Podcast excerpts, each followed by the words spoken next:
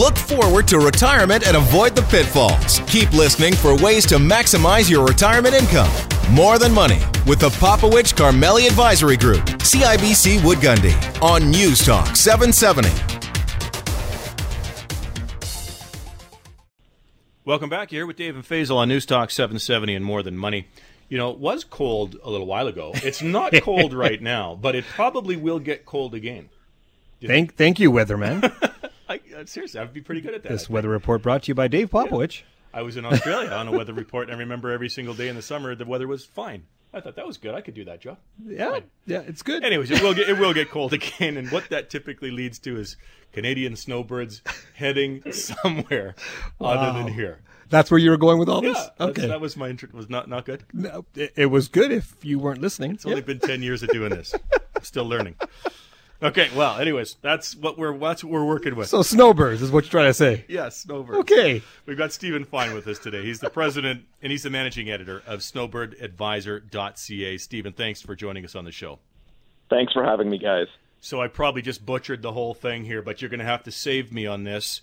Let's talk about snowbirding because it, you know, a lot of Canadians obviously do escape the winter months and uh, and head to climates that are certainly more comfortable. Talk to us a little bit about the trends for snowbirds uh, and where you see Canadians heading. Well, I mean, we still see um, the, the U.S. is still the number one destination by far. Florida's the number one destination within the U.S., and we don't see any of that changing.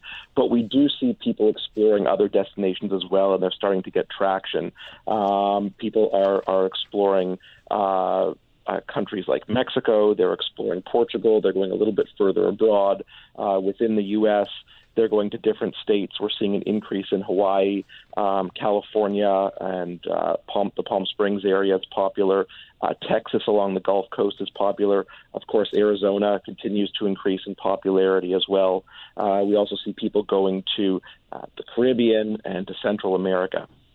I want to talk about some of the different areas, right? Uh, I think the air, you know, those the, the Florida, the Palm Springs, the uh, the Phoenix, Scottsdale area are fairly well known. I'm interested to know a little bit about some maybe more exotic locations, and that doesn't have to be outside of the U.S., but perhaps. Um, you know some of the spots that are, are less well known uh, that you know for for the typical spots that we talk about.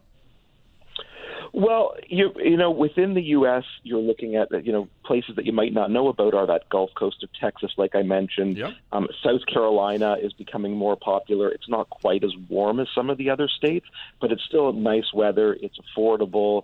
Um, there, it, it, it's very interesting down there, and people are trying that out as a, as a different destination. Um, Nevada, people are trying as well. New Mexico, for people who want that Southwest flavor, uh, people are also trying that. Outside of the U.S., like I said, Mexico is becoming more and more popular. I'd say that's the second most popular destination for snowbirds after the United States. People are going to places like San Miguel, Lake Chapala, um, Cabo San Lucas, Puerto Vallarta. Those are all big snowbird destinations within Mexico.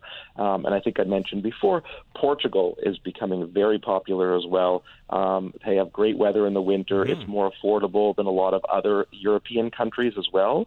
Um, the food is amazing. Uh, people are going to the Algarve region and the Lisbon coast there. Uh, and in terms of other destinations, you're looking at Belize, Panama, Costa Rica. Some people are going to Cuba as well. Um, some of the uh, Caribbean islands are also uh, popular with snowbirds, although not as much as some of the other destinations. So what what makes a destination popular with snowbirds? So what kind of amenities are available, you know, that typically draw snowbirds to a location? Well, you know, it's it's interesting because different people have different tastes and different needs. So some people are looking for um, a lot of action. So if they if there are activities and amenities and a lot of entertainment around and restaurants, that's important to them. Other people are looking for a more remote. Um, uh, destination. Um, affordability obviously comes into play. Uh, what's the terrain like? What are you looking for? A beach? Are you looking for water? Are you looking for mountains? Are you looking for um, for the desert? Um, do you want humidity, uh, or do you want a dry, dry uh, Yep. destination as opposed to, to a humid destination, uh, what kind of food is available, um, what kind of healthcare facilities are available. I know nobody likes to think about that, but once you reach a certain age, that becomes important as well. So there are so many factors that go into deciding where you want to go, and no two people are the same. So, what kind of variety is there when it comes to the type of accommodations? Because you know, give us some give us some ideas, give us some price points. Let's get a bit more understanding of what's out there. Well, there are really three different options primarily when you're looking at accommodations. You're looking at people who purchase homes in their destinations, and that's actually an interesting point because we saw a huge increase in Canadians purchasing U.S. real estate this past year. Um, there was a, there's an annual study that comes out uh, in the U.S. Uh, with respect to foreign uh, real estate buyers, and Canadians purchased 19 billion dollars, I believe, in real estate in the U.S. in the past year. And in the previous year, it was only nine billion dollars. So we saw it more than double in the past year, and a lot of those purchases were in were in um, southern destinations. So that's one option. We're seeing an increase in people in Canadians purchasing real estate in the U.S. The other option is obviously accommodation rentals. So sometimes they're condos, Sometimes there are hotels that specialize in long stays. And the third option, obviously, is the RV market, which is completely separate, uh, where people are taking their RVs down for the winter and either traveling around or parking them in, a, in an RV park over the winter. So, you know, Stephen, everybody gets excited. So, people approaching retirement, they think, great, I want to get away. It's going to be warm, so on and so forth. I get that. But if you were coaching somebody who's recently retired on becoming a snowbird, what would you be asking them to think about ahead of time in order to properly prepare and have a good experience wherever they end up traveling to? Well, there's so many things to think about. And I mean, I, you know, a shameless plug here, I'd say go to our website. There's lots of information there. But if I had to pick out a few things to to focus on, um, I would say be careful of your tax status. You don't want to spend too much time in the U.S. and risk becoming a U.S. resident for tax purposes because it could have significantly adverse effects on your tax situation. So know the rules, understand the rules. They can be a little bit complex. Again, we have some information on our website about that.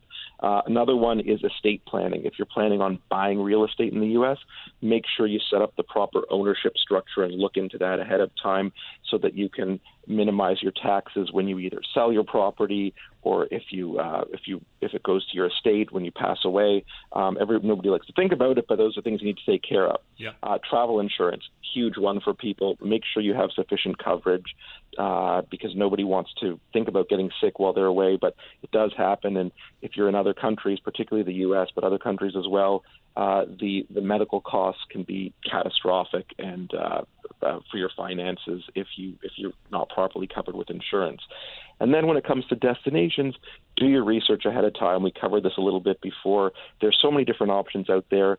Do a, a self evaluation to think about the different things that are important to you, and then base your destination choices on that.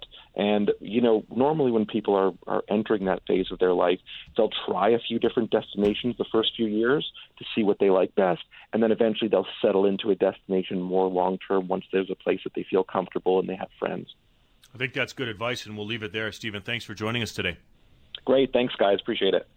Been joined by Stephen Fine. He's the president managing editor of snowbirdadvisor.ca. So the website Stephen was referring to is snowbirdadvisor, all one word, snowbirdadvisor.ca.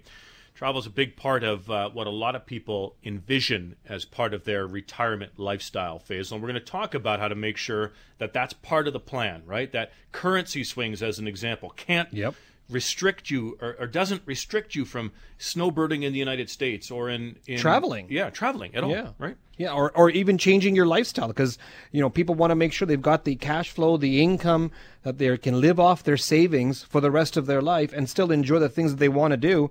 And we're going to talk about that on Tuesday, January 23rd, 7 p.m. at the Crowfoot Co-op Wine and Spirits.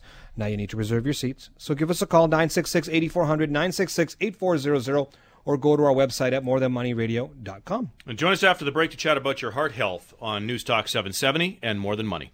David Popowich and Faisal Karmali are portfolio managers and investment advisors with CIBC Woodgundy in Calgary. The views of David Popowich and Faisal Karmali do not necessarily reflect those of CIBC World Markets Inc. Clients are advised to seek advice regarding their particular circumstances from their personal tax and legal advisors. If you are currently a CIBC Woodgundy client, please contact your investment advisor. CIBC Woodgundy is a division of CIBC World Markets Inc., a subsidiary of CIBC and a member of the Canadian Investor Protection Fund and Investment Industry Regulatory Organization of Canada.